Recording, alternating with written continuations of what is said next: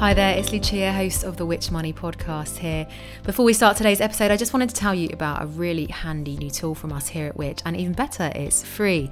It's called My Money Health Check. All you need to do is answer a few quick questions about your finances, and then we'll do the rest, pointing you towards our brilliant Which advice that we think you'll find really useful.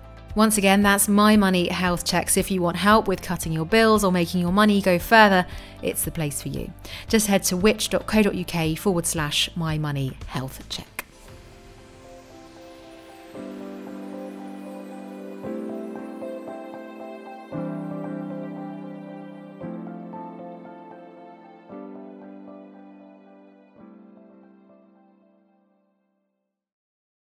Welcome to the Which Money Podcast, your weekly hit of money news and personal finance hacks to help make you better off. I'm your host, Lucia Ariano, and here's what's coming up this week.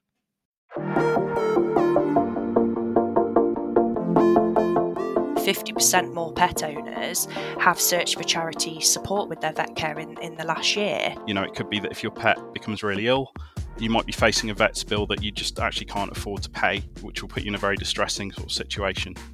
This week, we'll be discussing the price of having a pet. As the cost of living crisis deepens, pet food banks across the UK are reporting that households are being forced into difficult decisions between feeding themselves and their pets. And according to research from the vet charity PDSA, 2 million pets are at risk of losing their homes. So today, we'll be uncovering the rising cost of owning a pet, revealing new Which research into the best pet insurance providers, and giving you plenty of advice on how to cut costs where you can. And for this, I'm joined by Which insurance expert Dean Sobers and Shauna Spooner, a veterinary nurse and spokesperson from the vet charity PDSA. Thank you both so much for joining us today. Hello, thank you for having me. Hi. Now, on the podcast, we've discussed a huge range of our daily expenses that have been affected by the rising cost of living.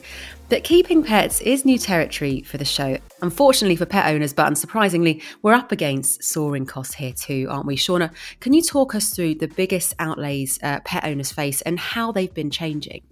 This is something that we've looked at quite recently, actually, and we intend to to kind of keep an eye on as mm. as things progress and move along with the cost of living crisis because you know pets mean so much to people they're part of the family and you know such a big support for people's mental health and mm. they're you know they are really important and pet owners are currently facing a bit of a daunting time at the moment. You know, some will have to choose between feeding themselves or feeding their pets. Some people aren't heating their homes to be able to pay for the vet care that their their pets need and it's a really really difficult time the biggest outlays at the moment are just going to be the day-to-day requirements you know the, the, feeding and all of the things that a pet needs to make sure that they're happy and healthy are you know quite quite extensive costs. We we've actually looked at quite in detail how how much you could expect to pay for a pet each month. And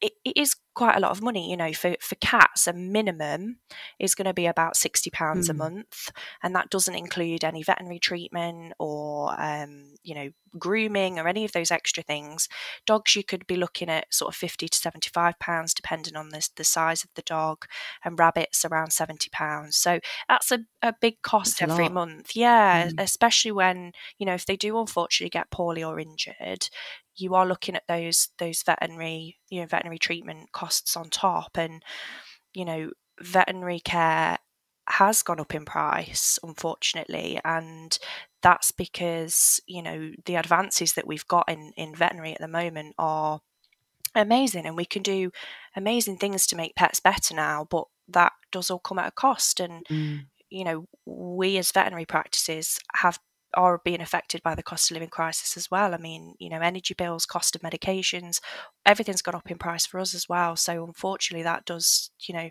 transcend into into what pet owners do pay as well.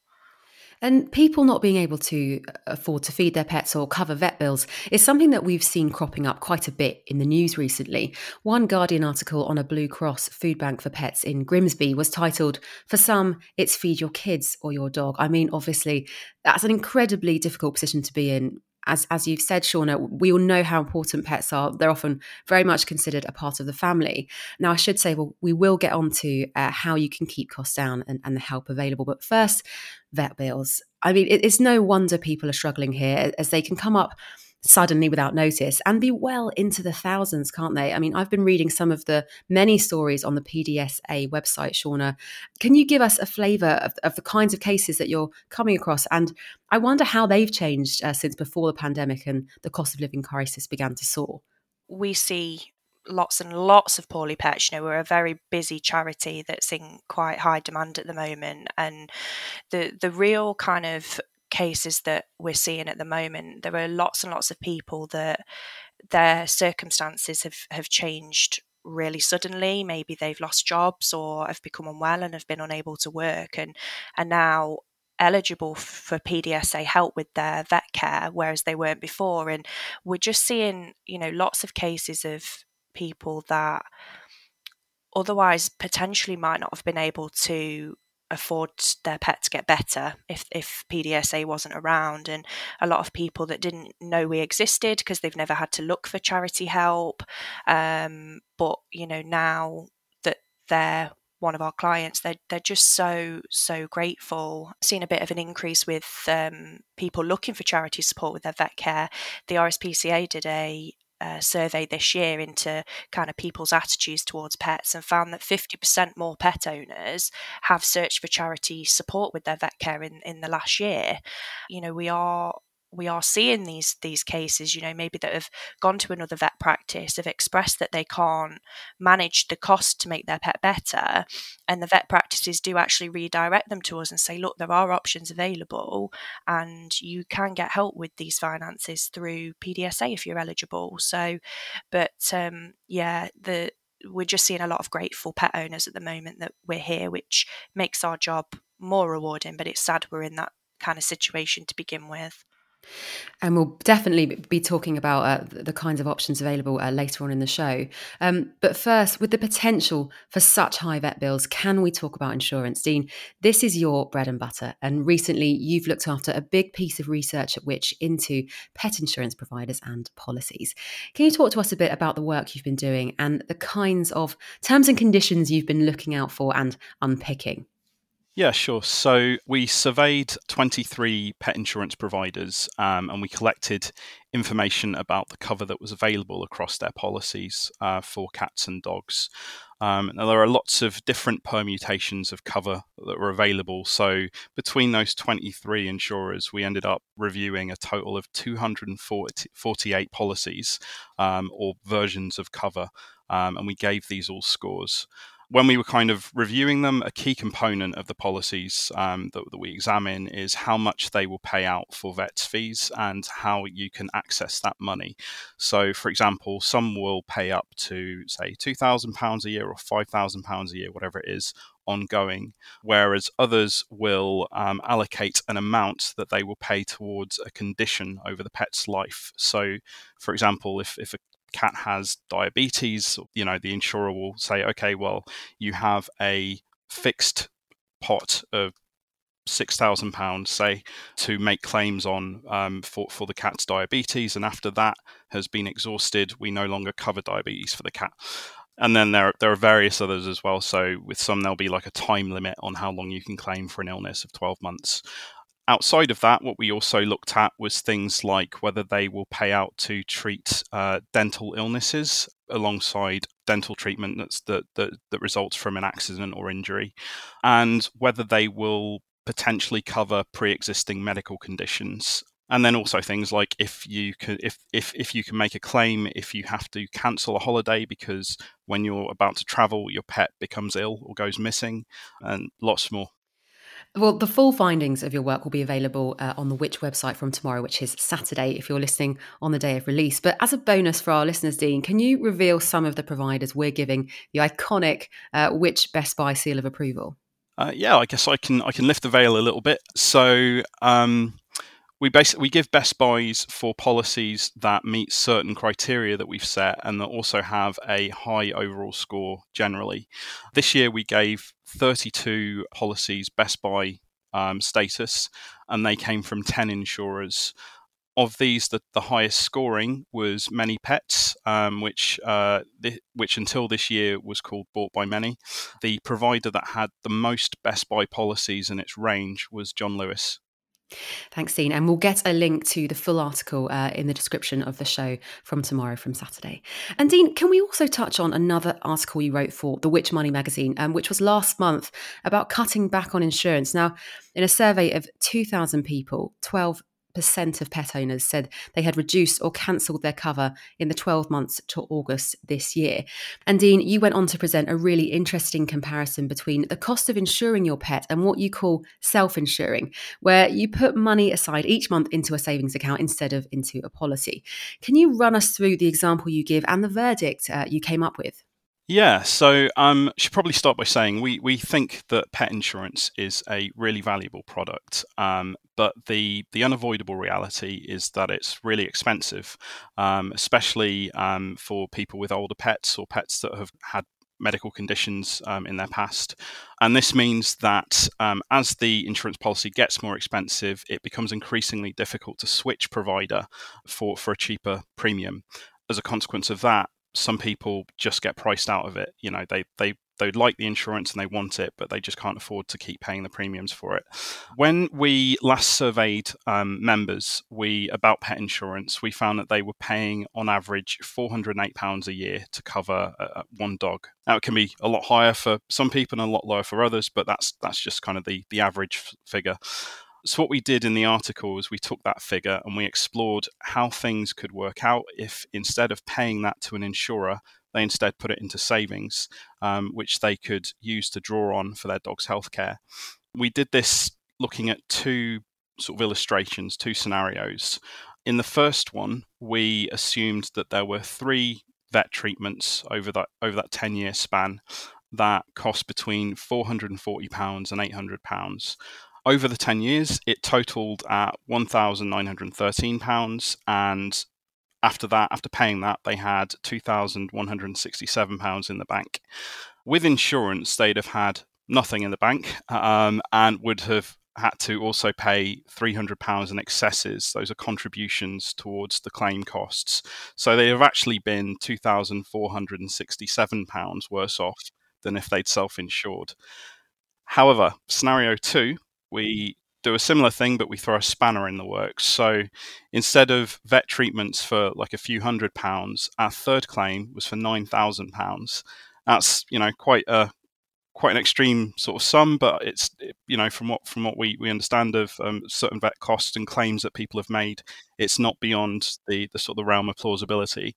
In this example, the pet insurance policy didn't pay all of this um, as it had a claims limit of £5,000 and you also had to pay excesses.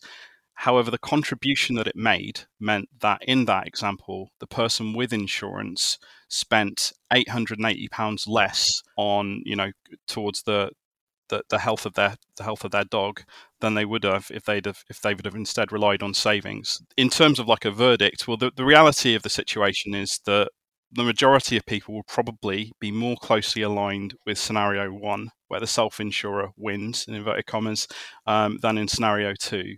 So, according to the Association of British Insurers, the average claim is £848.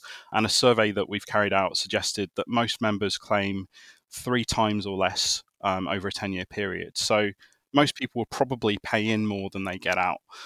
The thing of it is, though, is that you can't really know, um, you know, when you get a pet, whether your experience is actually going to be like most people's or what your pet's health costs are actually going to be over its life. So, dealing with that uncertainty is why it can be well worth having the insurance. So, so in a sense, it, it kind of comes down to whether how much risk you're you're willing to take. Some people might make a assumption that um, they're they're fairly confident that the uh, that vets bills aren't going to become unmanageable for them perhaps they're putting some money aside, but they've also they're also they have other savings that they could draw on if you know if, if a kind of an emergency sort of happened. Um, so they might make the the decision there um, that they're that they're happy to take on that risk and to self insure. But it will kind of come down to the person because you know you might alternatively not have much else that you can that you can turn on. So you know it could be that if your pet becomes really ill, you might be facing a vet's bill that you just actually can't afford to pay um, which which puts you in um, you know which will put you in a very distressing sort of situation. Thanks, Dean. Really interesting. Definitely food for thought there. So, can we move on now then to the help available to help cover vet bills and other costs? Shauna, so the, the charity you work for, the PDSA, uh, is there to help with vet costs. How can our listeners access this or, or, or check whether they're el- eligible? In short, we on our website we have a eligibility checker, and effectively what that does is if you just put in your name and your postcode, how many pets you have, and what um, benefits you claim. So we'll dissect that a, a little bit more. So we do have 48 pet hospitals across the UK, and each pet hospital has a catchment area, and this is worked out so we know that the pet hospital can cope with the demand of the area.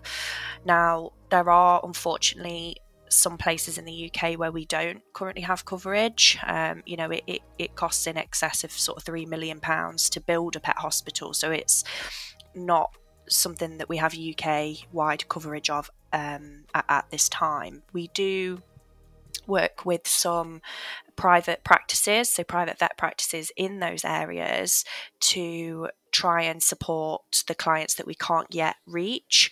Um, so it will give details of that on the website as well. Um, with regards to the benefits that um, you, you know you have to be on to be able to come to the PDSA, there, there's a huge list, but depending on which benefits you receive, depends on what kind of level of service you get from PDSA. So we have two levels of service. We have the uh, contribution based service where clients don't pay for their vet care, they make a contribution to the charity if they're able. And then we also have the reduced cost service where there are costs in place there, but we uh, aim to be uh, more affordable than potentially other other veterinary practices. So, is the first step really to know that if you are struggling to pay your vet bills, to to mention it to your your vet, your veterinary practice and kind of see what help they might be able to to, to, to suggest? Yes, absolutely. And you know, you will not be the only person having that conversation with your vet, and they will be best placed to provide you with all of the options, whether that be financial options. Obviously, we have to be careful getting into payment plans and things like that. We, you know, vets are very cautious that we don't want to stretch anyone past their means because, you know, pet owners will do anything for their pets without sort of considering the consequences of maybe a large debt or something like that. But they'll be able to talk to you about that, maybe able to talk about alternative treatment options as well. Um, you know, vets will generally suggest to you kind of the gold standard of treatment, but there may be other alternatives that may you know be more cost effective and they'll also be able to direct you to charities like ourselves that will be able to support if if you're eligible to come to us so yeah definitely have a conversation with your vet don't be scared to you know we're all having these conversations at the moment and they will be able to help and what's some of the other help available out there? Earlier, I mentioned pet food banks. Um, Shauna, how widespread are these? And again, how can people access them? Yeah, so pet food banks are definitely growing in kind of availability. Um, mm. At the start of this year, there was very, very minimal available for pet food banks. Um, but I know there are other charities that have been working really hard to make sure that these are more widely available. It, it does vary kind of place to place as to what what exactly is available and how you access them. So it's hard to kind of direct people in one place, but I would just say do some research in your local area. Don't worry about contacting food banks as well, because some food banks may be able to provide pet food or redirect you to somewhere that does. Um, and yeah, I mean, may, we'll probably talk a little bit about things that you can do to save costs on pet food, but pet food banks are growing in availability for sure. And finally, and this is such an important one, how can people reduce the cost of caring for pets while ensuring they remain healthy? I actually downloaded the PDSA's guide on this, and I particularly thought the do it yourself approach to grooming is a great one. What kind of pet grooming can you do at home, and how much could this save you? Yeah, so grooming costs can vary. It depends on the size of the pet um, and kind of exactly what they need doing, but it can be quite costly, and some pets do need grooming quite often. Now, I'll say first and foremost that you do need to be careful with this because there are kind of injuries that you can cause to your pet, and also you could cause them quite a lot of stress if they're not mm. used to kind of being handled by you in this way. So just take it at your pet's pace. If they're not comfortable with you doing it at home, um, you can either um, start the desensitization process so to kind of get them used to it, or if it's just a no go, then it may not be suitable to do at home. And there is an initial kind of cost outlay of buying the equipment, making sure you've got the right things for your pet's coat and to clip their nails and shampoos if, if they're needed. There is more information on how to do all of these things on our website how to clip nails, how to brush, how often to bathe, but it can it can definitely save money if it's something that you can do at home. You can clip your pet's claws at home. You just have to be very careful not to nick the little blood vessel that's sitting in there. You can brush them. You know, some pets need brushing every day, some only need once a week. It depends on their coat type. And with regards to bathing, most pets don't need bathing as often as people think. It can strip all the natural kind of oils and things out of their coat. So it's something that you can do as necessary or kind of as part of the grooming routine, but it is something that you can do at home definitely and will save you money once you've got all the bits and bobs you need. And can you leave us then today with a few more of your top tips for cutting back on pet costs? Yes, absolutely. So we spoke about food earlier. So costs can be saved with pet food. Um, generally, buying in bulk is better. And I think a lot of people do this with their kind of washing powder and things. You know, you work out cost per wash. Well, you can work out cost per day for pet food as well. And just make sure you're buying the, the best kind of most economical uh, bag or tray of food, whatever it is that you have. And you know, just make sure that it's being stored correctly and all that business. The uh, expiry dates are suitable. Um, so buying pet food in bulk, a lot of pet owners might be thinking about switching their pet to a cheaper alternative. This is okay as a last resort if if you've tried everything else, you know, getting offers on it and things like that, and that's not working. That is okay but just make sure that it's complete so they're still getting everything that they need and that it's the, the kind of the best quality that you can afford a really good place to start is a website called um, Pet Food UK. Pet food manufacturers will become members of that website and it just makes sure that it meets the kind of safety standards and uh, the quality standards that's needed in pet food. So that's a really good place to start if you are thinking about switching to an alternative food. Other things that you can do at home um, are with regards to like toys and bedding. So you can make your own toys. Uh, we've got quite a few tutorials on our website of things that you can make using bits and bobs at home, like tea towels and good idea. socks. Yeah, yeah. Um, because pets don't need fancy toys; they just want mm. to play play with you. They don't matter as long as it's safe. Beds as well, so you can you know you know what cats are like they will sleep in a cardboard box so give them a cardboard box but put a nice blanket in it mm-hmm. and that's a really cheap way to provide a bed for a pet so yeah the, we have got lots more information more than you know i could probably fill an hour of a podcast talking about low cost ways to care for your pet uh, we've done a lot of work on this so if you do want any more information you know it is it is all on our website Thanks so much, Sean. And just to add, on the Which website, we do have plenty of pet advice guides, including surveys of which cat food brands rank highest, as well as dog food.